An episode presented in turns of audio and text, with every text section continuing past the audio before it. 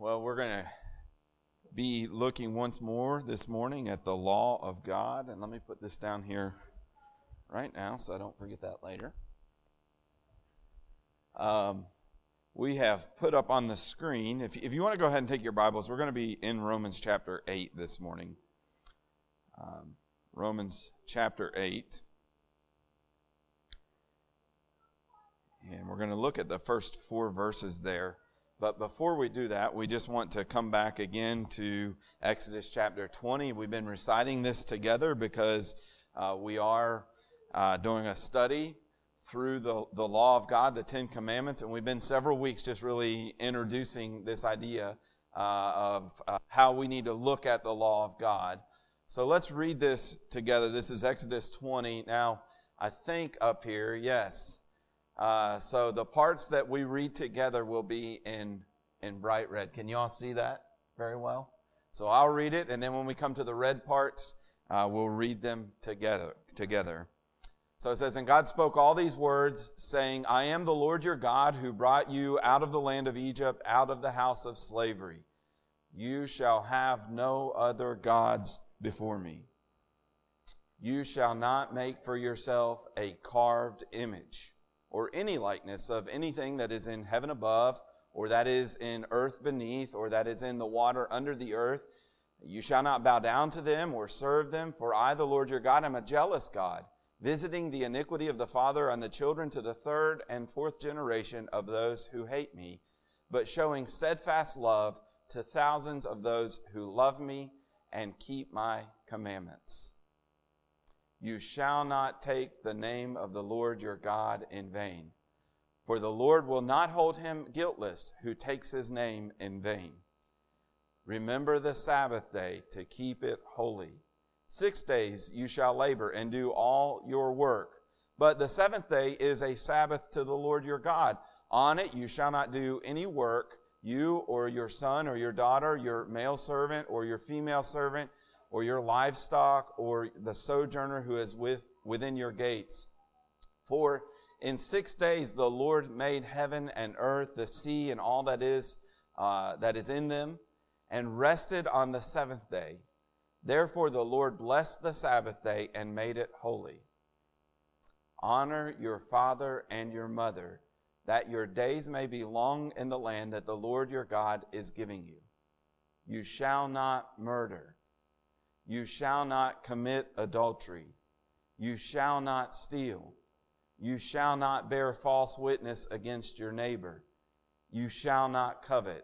You shall not covet your neighbor's house. You shall not covet your neighbor's wife or his male servant or his female servant or his ox or his donkey or anything that is your neighbor's. All right. And so we have there the law of God, the Ten Commandments. And the question for us as we get into uh, thinking about this this morning is, and, and what we've been looking at the last several weeks is really how, how should we approach that? How, how should we think about that? Let me read our text this morning and then we'll talk a little more about this. This is Romans chapter 8, verse number 1. There is therefore now no condemnation for those who are in Christ Jesus. For the law of the Spirit of life has set you free in Christ Jesus from the law of sin and death. For God has done what the law, weakened by the flesh, could not do. By sending his own Son in the likeness of sinful flesh, and for sin, he condemned sin in the flesh, in order that the righteous requirement of the law might be fulfilled in us who walk not according to the flesh, but according to the Spirit. We've started each time, and I'm going to review this morning again with, with two errors concerning the law of God, and hopefully this is getting worked into your mind. Two errors concerning how we should view the law of God, and then two principles based upon that. So the error number one, this is the wrong way that some people sometimes think about the law, and, and this is lawlessness. We, we had that fancy word antinomianism, but we could just call it lawlessness. And, and this assumes that because salvation is by grace through Jesus Christ, that we as Christians have little or no obligation to obey those commands that we just read. Lawlessness. I don't have to worry about the, the, the Ten Commandments. I've believed in Jesus Christ, so I'm good, right? Well, that's the error of lawlessness, and we need to avoid that. What we need to understand, and here's the first principle the law is God's good, universal, unchanging standard of righteousness.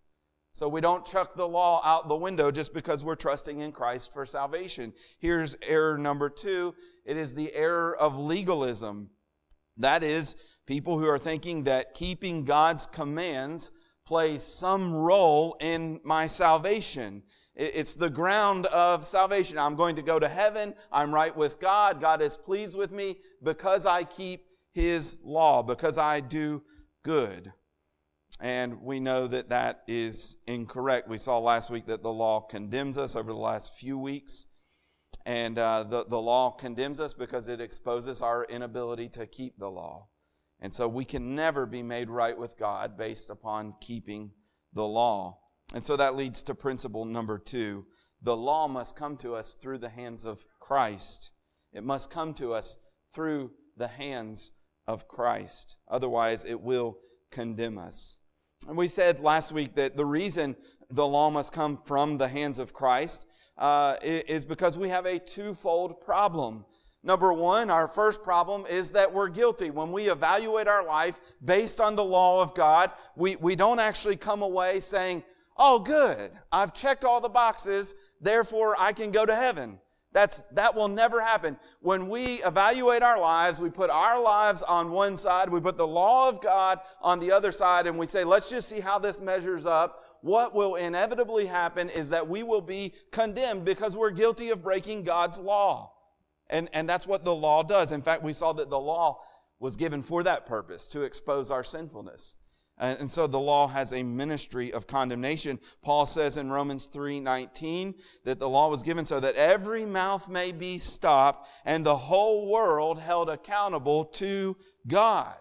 And he says as well in verse 20 of chapter 3 that by the works of the law, listen to this, no human being will be justified in his sight. You'll never be saved by the works of the law. Why not? Because he says, since through the law comes the knowledge of sin.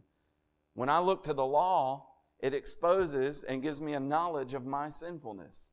So I'm never going to be justified based on keeping the law. That's our first problem. Jesus remedies that problem because Galatians 3:13 says he became a curse for us. And so he takes our punishment, he takes our condemnation, and then he gives us his righteousness as a gift. In Romans 3:21, uh, we see that the righteousness of God is given through faith for those who are in Christ Jesus. And so all of that can be summed up in, in 2 Corinthians 5.21, who says, For our sake he made him to be sin who knew no sin, so that we might become the righteousness of God. There we get that idea of double imputation. He gets our sin. He became sin for us so that we could get his righteousness, that we would become the righteousness of God. And so we need to receive the, the, the law in the hands of Christ so that we will not be condemned by it. But secondly, we, we cannot keep the law. Our, our second problem is that we're unable to keep the law. The law condemns us because it exposes our total inability.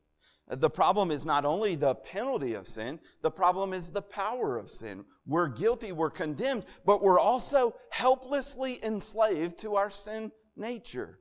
And that's the second problem that we have. What we're going to see this morning is that Jesus answers every dimension of that problem. He doesn't only take care of our legal problem that we're condemned and guilty, but he also delivers us from the power of sin as well. Christ not only removes our condemnation, but he also brings liberation. The solution is not simply legal, a declaration outside of us in justification, but it is also empowering. It is the Holy Spirit of life that is given within us to enable us to obey God. So this morning we're going to see two things. One, Christ removes our condemnation. And secondly, Christ brings us liberation. He removes our condemnation and he brings us liberation. And so we're going to look at just these four verses and we'll uh, talk about a few others as well, but we're going to focus on these first four verses of Romans chapter 8. And we see right away in verse number one this idea of this condemnation being removed. There is therefore now no condemnation for those who are in Christ Jesus. What we see in this verse is that union with Jesus Christ, our union with Him, is the conditional means of receiving this blessing.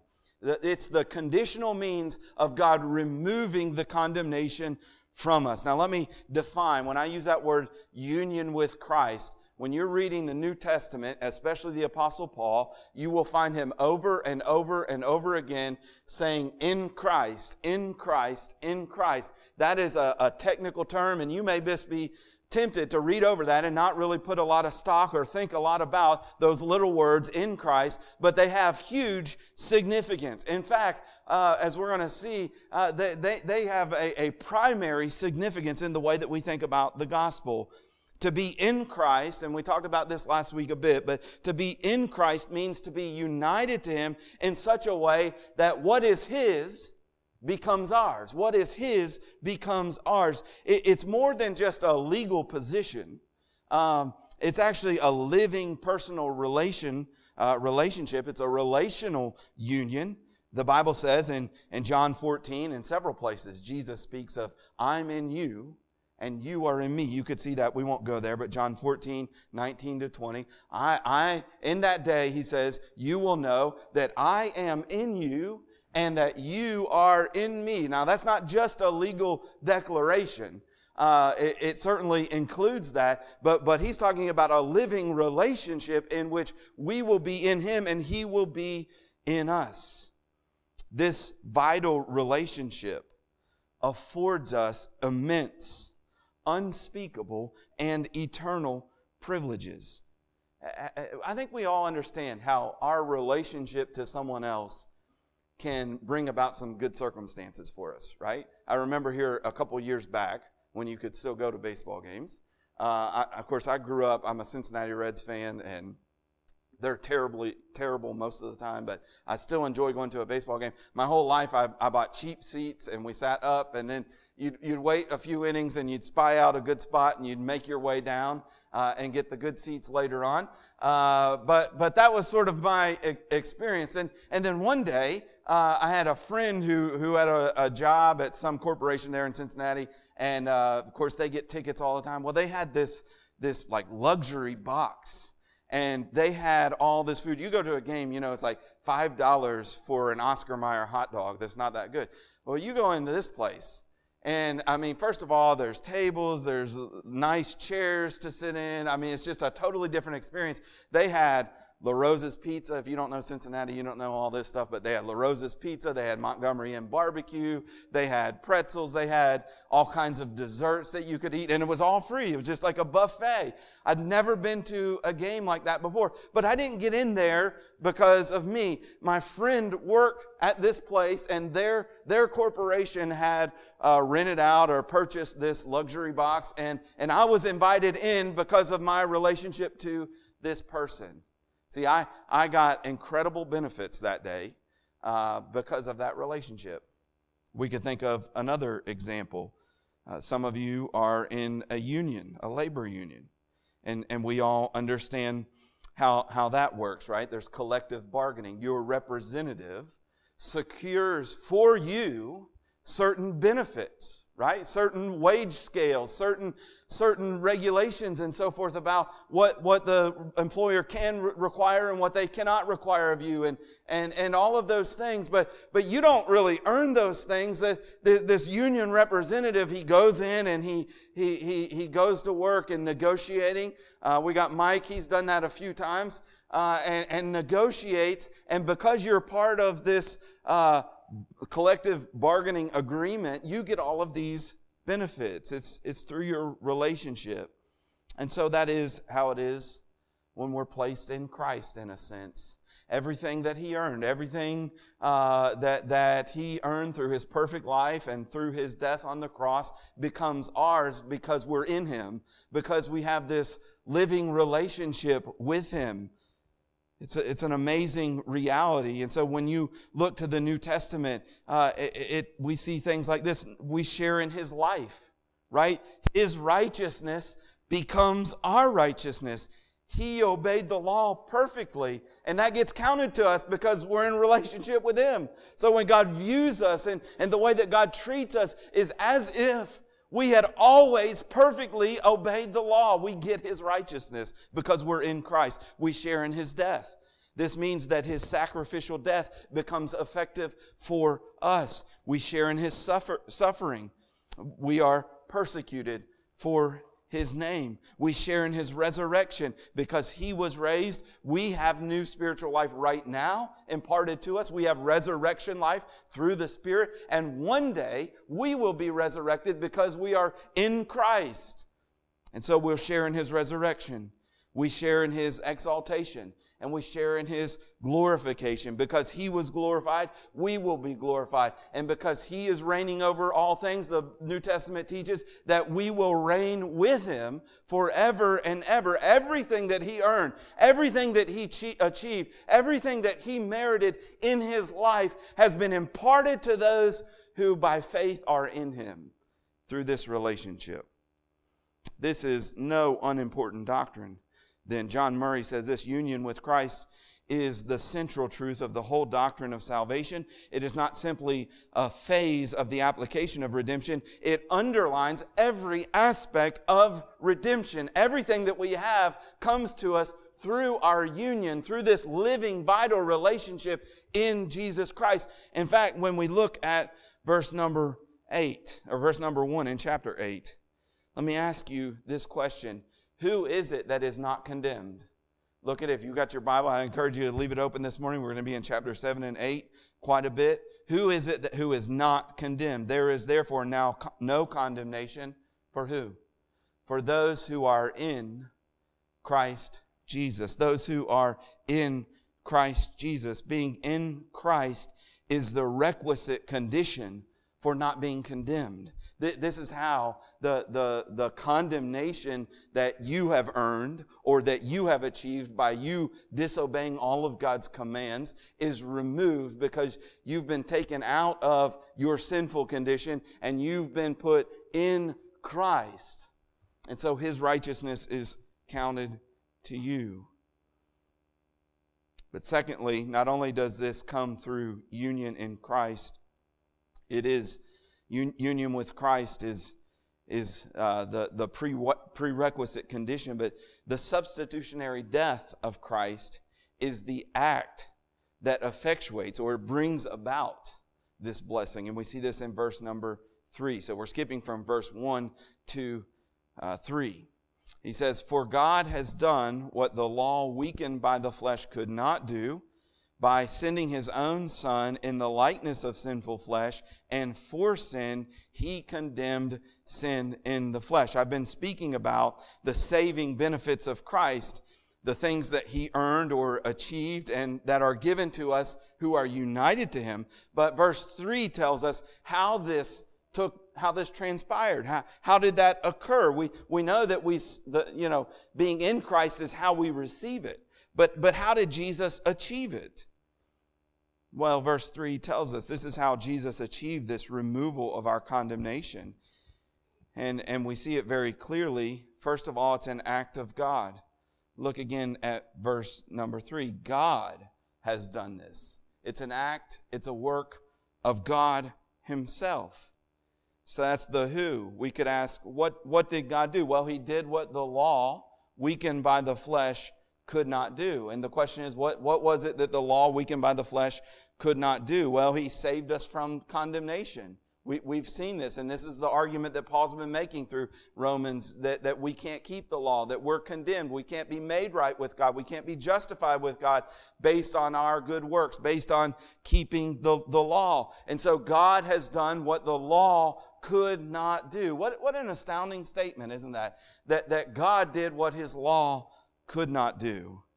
Well, why did he do this? Well, he had to do it because the law was weakened by our flesh. You see, the problem is, look again at verse number three God has done what the law weakened by the flesh could not do. Uh, it isn't ultimately then specifically a problem with the law of God, is it? It's a problem with you and me, with, with our flesh. It's the law weakened by our sinful flesh. And how did he do this? Well, he sent his own son in the likeness of sinful flesh. What an amazing thing to, to think about. That just, you just hear the, the personal nature of that. He sent his own son in the likeness of sinful flesh. When it says in the likeness of sinful flesh, it doesn't mean that he only appeared to have flesh as if he didn't really have flesh. No, he, he came in full, humanity as we saw on Christmas around that time when we did that series on Christ. He had a, a true body. He had true flesh, true humanity. But when it says that he came in the likeness of sinful flesh, he, he's, he's demonstrating that Jesus was not sinful in himself. He came with a true flesh, with true humanity, but not with sinful flesh because our Savior was sinless. But then he tells us what he, what he did. He, he sent his own son in the likeness of sinful flesh and for sin. In the likeness of sinful flesh and for sin. That word for sin is actually a, a, a word in, in the um, Old Testament that's used to describe the sin offerings. The, the sin offerings, uh, the, the same uh, phraseology is used there to, to describe them. And so Jesus came in flesh to be a sin offering for us, to die in our place. And then we see this, and this is such an important phrase He condemned sin in the flesh. Let's just think about that. Let's just take that apart. Who is He? Well, the, the subject here who's been acting is God. God has done what the law, weakened by the flesh, could not do. So when it says that He condemned sin in the flesh, who is it? It's God who condemned sin in the flesh. But let's ask another question Whose sin did he condemn? Well, it's got to be our sin because we know that Jesus had no sin. So God condemned our sin in the flesh. And then we've got to ask the question, right? Whose flesh is that? Well, it's not our flesh, is it? It's the flesh of Jesus Christ. It's the humanity of Jesus Christ. He's the one who bore our sin. And so here we have a, just a clear depiction of this substitutionary atonement. God condemned your sin and my sin in the flesh of Jesus Christ on the cross. That's what's happening is he's dying to take the condemnation of God for your sin and for my sin. So this is how Christ achieved the removal of condemnation through his substitutionary death. And union with Christ then is how that achievement becomes ours. Right? He did the work. He achieved it. He lived a life of perfect righteousness. And then he laid down his life, absorbing the wrath of God for our sin. And all of that gets counted to you when through faith in Jesus Christ, you become united to him. His righteousness becomes your righteousness. And, and your sin becomes his sin. And he died for it. What a wonderful reality. And then this is why there is no condemnation. There can never be any condemnation for those who are in Jesus Christ. It's as I said last week, in order for God to now condemn you, uh, he would have to condemn his son because you are in Christ. Christ removes our condemnation. But secondly, this morning we see that Christ brings liberation. Christ brings liberation. In order for us to understand this, we need to see these two laws uh, that, that are spoken about in, in these verses. And now we're going to be looking and focusing on verses 2 and verse 4. We looked at verse 1 and 3, now 2 and 4. Christ brings liberation. And you notice there's, there's laws. The, the word law is used multiple times here in verse 2.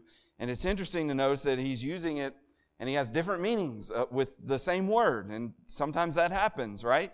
But he's been talking about the law of God, the Ten Commandments, the moral law. But notice in verse 2, he says, For the law of the Spirit of life, what is, what is that? The law of the Spirit of life has set you free in Christ from the law of sin and death. And so we're going to take those in opposite order. The law of sin and death. Well, this is speaking about our enslavement to sin.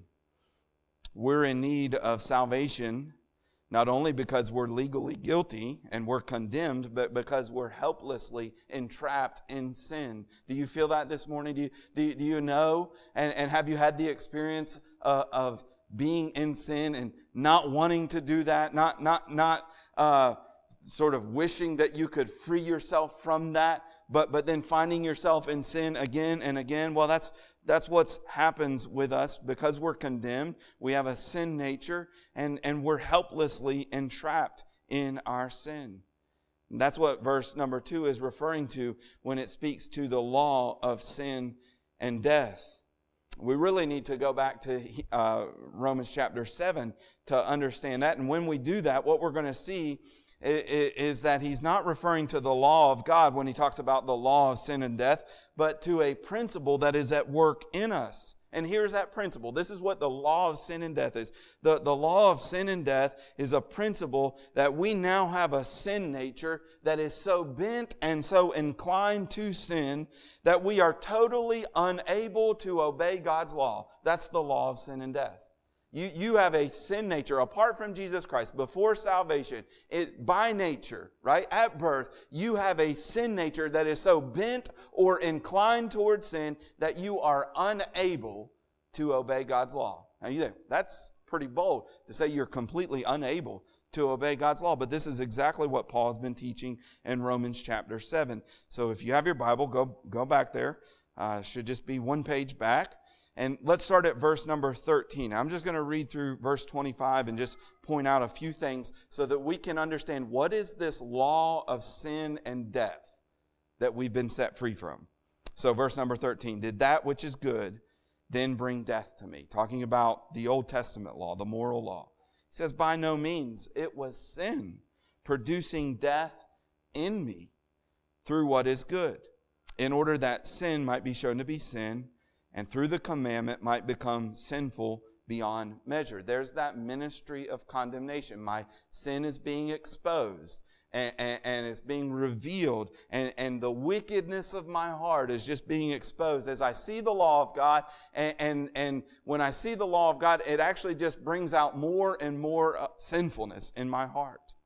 And then verse number 14 For we know that the law is spiritual, but I'm of the flesh I have a sin nature, he says there. I'm of the flesh, sold under sin.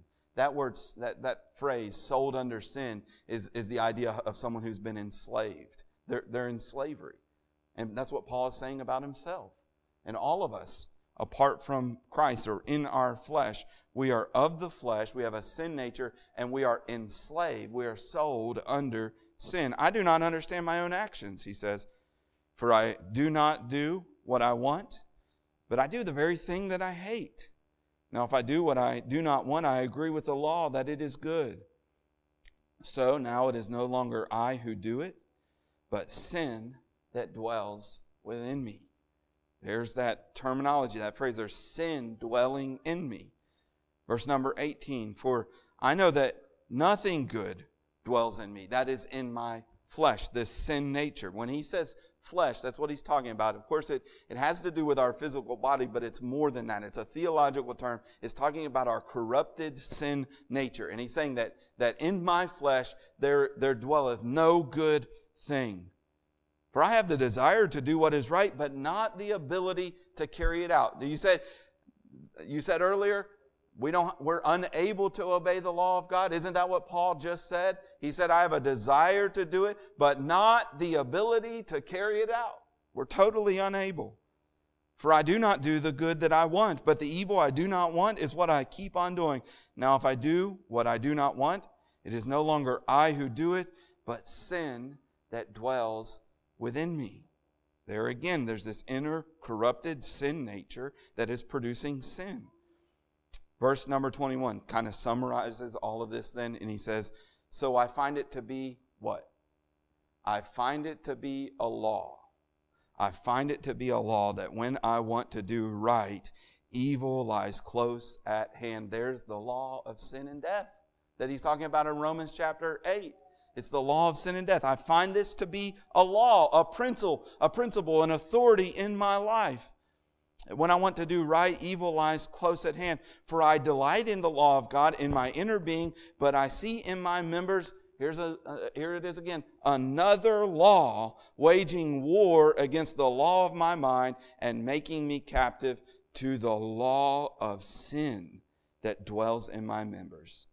Wretched man that I am, who will deliver me from this body of death? I am totally unable. I look at the law of God, and God says, This is what you should do. This is how you should live your life. But sin within me keeps me and makes me unable to do and, and obey God's law. This enslavement to sin. And it can be described as nothing other than enslavement to sin, right? To say, I want to do what is right, but I find that every time I go to do what is right, I, am unable finally to do it because of sin in my flesh.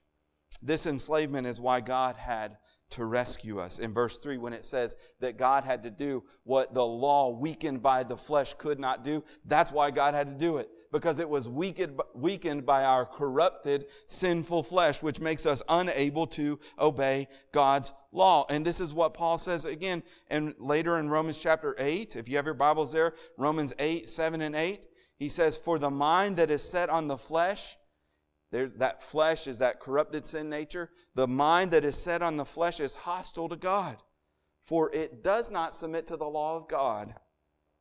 Indeed, it cannot. Total inability. Those who are in the flesh cannot please God. If you're here this morning, apart from Jesus Christ, that's where you are.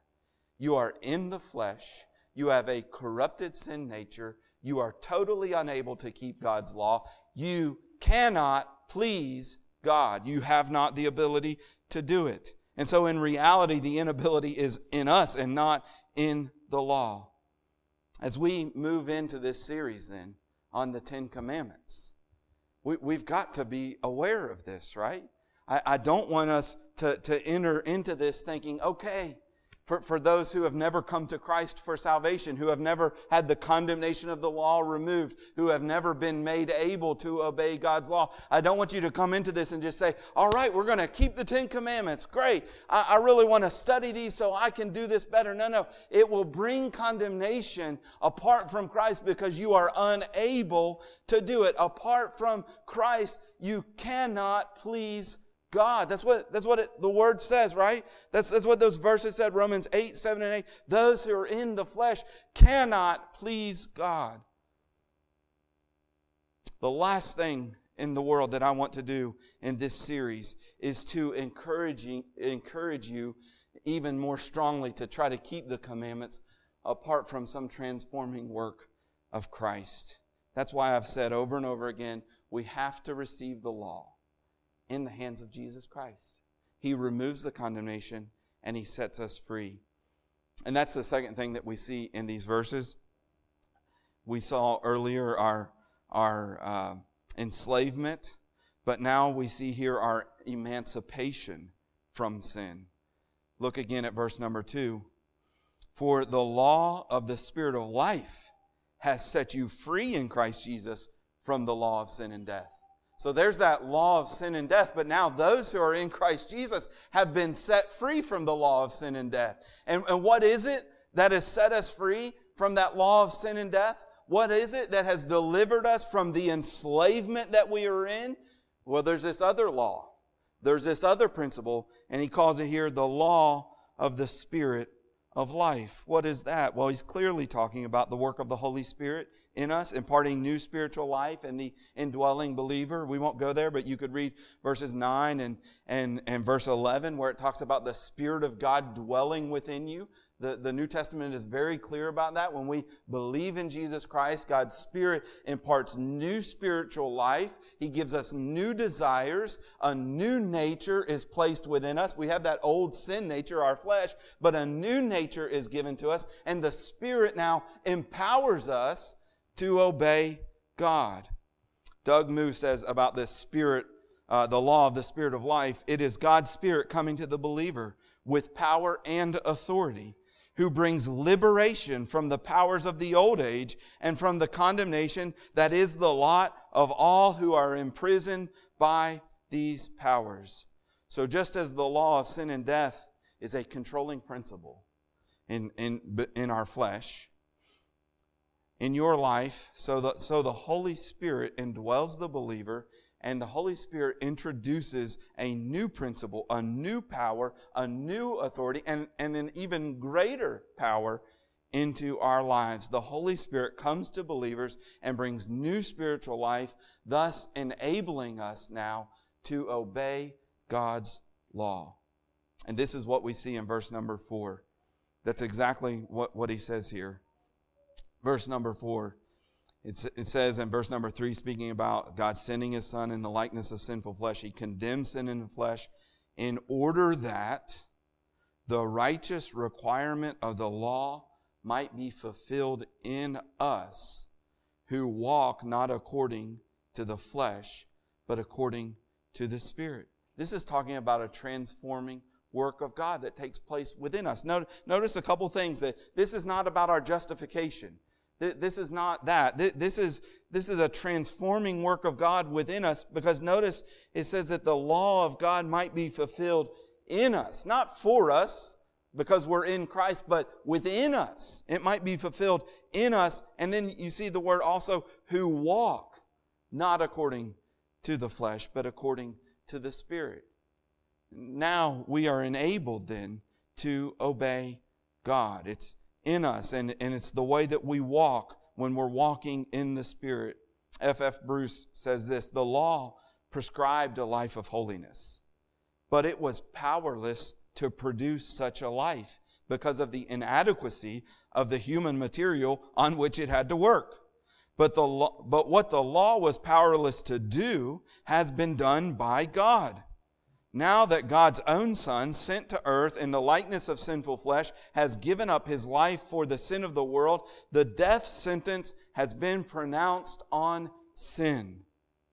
Sin found no foothold in the life of Jesus. It was effectively overcome in his death, and the fruits of that victory are now made good to all who are in him. All that the law required by way of conformity to the will of God is now realized in the lives of those who are controlled by the Holy Spirit and released from their servitude to the old order. God's commands, listen to this, God's commands have become God's enablings. What the old, what the, what the law commanded but didn't give you power to do, now through the work of Christ and through the Holy Spirit given to you, what was commanded to you now has been enabled in you.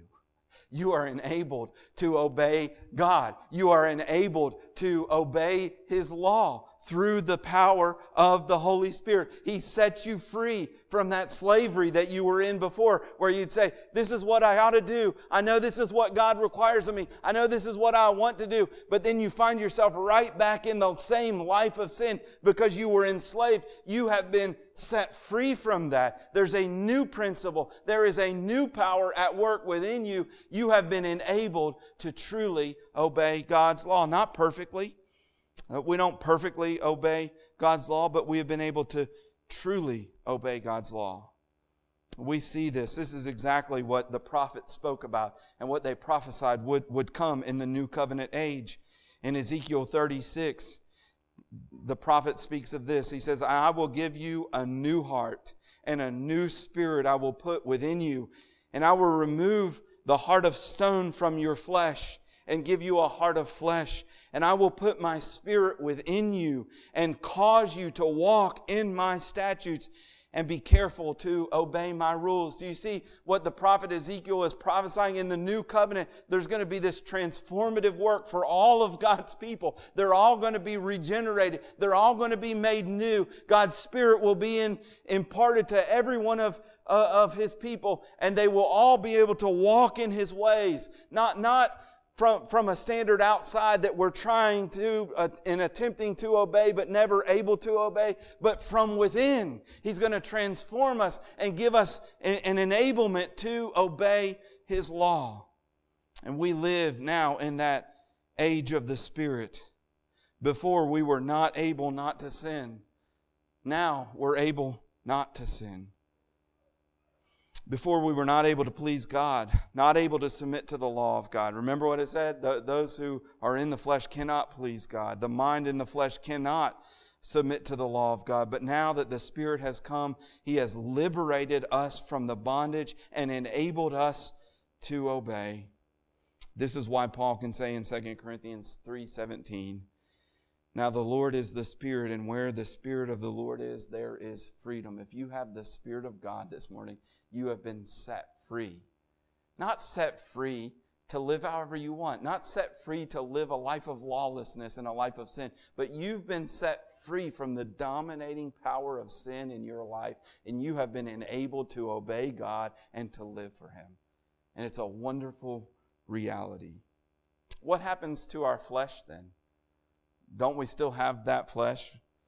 What is said in, in chapter 7 uh, re- regarding our flesh, in one sense, will always be the case with our flesh even as a believer, you don't get rid of your flesh, right? What he said in Romans chapter 7 that in my flesh dwells no good thing, that flesh is still in you right now. it, it is, even as a believer. When you're, when you're saved, your flesh does not disappear. Yet when the Lord saves you, the flesh is no longer the only or the controlling power in your life. Before you were saved, that's all that there was. You had one nature. It was a sin nature, and you were unable to please God. You did not submit your mind to the law of God. Now that you're a believer, there's a spirit of God, the Spirit of God within you. There's a new nature and, and an overpowering nature that is conforming you to the likeness of Christ. This is why Augustine says about this passage that grace was given that the law might be fulfilled. Grace was given that the law might be fulfilled. Until you're glorified in heaven, you will have a sin nature, and that sin nature will always resist and be hostile to the law of God. But when you are converted, the Spirit of God comes within you and brings new life and empowerment to obey. So, this is our condition now. As believers, if you're a believer here this morning, you still have a sinful flesh. And if you walk according to the flesh, you're going to find that same inability to obey God's commands. But you also have the Spirit of God within you, enabling you to obey. And, and we have then a great responsibility, as Paul says in Romans 8 12. So then, brothers, we are debtors, not to the flesh, to live according to the flesh. For if you live according to the flesh, you will die. But if by the Spirit you put to death the deeds of the body, you will live. There's a warfare going on within the believer. You have a sinful flesh, a sin nature, but you have the Spirit of God and the calling upon our lives and the ability that we have been given as new covenant believers is by the power of the Spirit to put to death the deeds of the flesh. You, still have those impulses, don't you? There's, there's no one here that would say, yeah, all my sinful impulses are gone. Now, I, I, always just want to perfectly obey the law of God. None of us here would say that. But, but now you have the Spirit of God that enables you, when, when those sinful impulses are coming, to submit to and to yield to the Spirit, and you are empowered then to put to death those deeds of the flesh. Right? The Spirit of God creates within us o- obedience. That's what Paul talks about in, in Galatians 5 16 through 18 when he talks about walking by the Spirit. He says, I say, walk by the Spirit, and you will not gratify the desires of the flesh. You see, there, there it is. There, there's the two ways of living. But, but for us as believers, we need to walk by the Spirit. And as you're walking by the Spirit, you will no longer uh, gratify the desires of the flesh. You'll overcome them. You will obey. He says, For the desires of the flesh are against the spirit, and the desires of the spirit are against the flesh. These are opposed to each other to keep you from doing the things you want to do. But if you are led by the spirit, you are not under the law. You are empowered to obey God and to overcome your sinful flesh. So we must this morning receive the law in the hands of the Christ, uh, in the hands of Christ, because there and only there will the condemnation of the law be removed for us. And there and only there, through Jesus Christ and through His Spirit, will we be enabled to actually obey the law of God. So, F.F. F. Bruce, and I think he's quoting this from someone else. I've heard it before, but I don't know where where it was originally. But this is what he says To run and work, the law commands, yet gives me neither feet nor hands but better news the gospel brings. It bids me fly and gives me wings. That's what the gospel does. It enables us to obey God. And that's why you need the law through the hands of Christ. Let's pray. Our Heavenly Father, we thank you for. We thank you, Lord, that in Him your condemnation for our sin has been removed. We, we thank you, Lord, this morning that you did what the law weakened by our sinful flesh could not do. In the flesh of your Son, you condemned sin in the flesh so that we could be made right with you, so that we could have his righteousness. God, we thank you as well that you've brought us liberation this morning, that you've freed us from the, the dominating power of sin. Uh, Lord, we know that, that we still find ourselves entrapped in sin from time to time, but that's as we're walking in the flesh. We thank you that you've given us the Spirit that sets us free uh, from, from that uh, helpless state that we were in before. God, help us to walk in your Spirit. Even this week, as we go out this week, we, we pray that you uh, would, would guide us through your Holy Spirit, Lord, that you would lead us to, to go to battle, to go to war against our flesh, and by your Spirit to put to death the deeds of the flesh. I pray for us as a church that, that you would lead us in this way, Lord, that we would be sanctified, that we would grow and mature in putting to death the deeds of our flesh. We pray that you would continue that transforming work within us, and it's in Christ's name that we pray. Amen.